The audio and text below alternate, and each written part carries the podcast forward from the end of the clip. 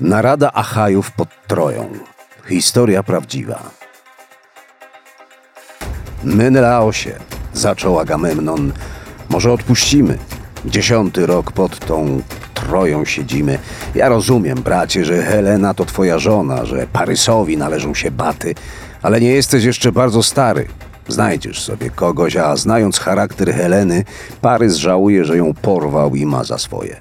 My tych murów nie sforsujemy.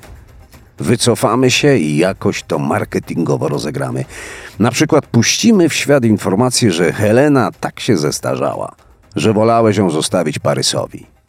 Nie, rzekł twardo Menelaos. Nie ma mowy. Nie odpuszczę. Agamemnon westchnął ciężko pod uporem swojego brata, a do rozmowy włączył się Odyseusz.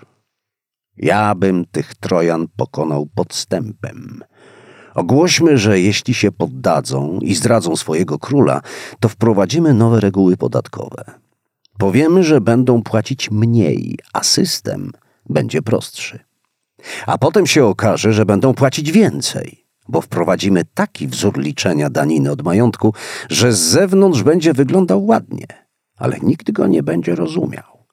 I nie dość, że dopadniemy Parysa bez walki, to jeszcze zysk będzie na tym. A nazwiemy to Nowy Ład Trojański. O, tu mam taki wzór obliczenia daniny. O, Hero, westchnął Menelaos na widok wzoru.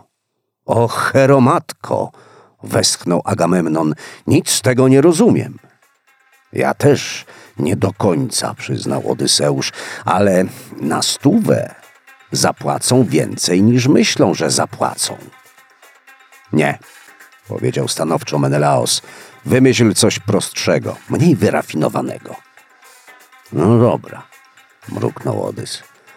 Podejrzewałem, że się możesz nie zgodzić. Mam zatem szkic czegoś prostszego. Koń drewniany z przestrzenią w środku.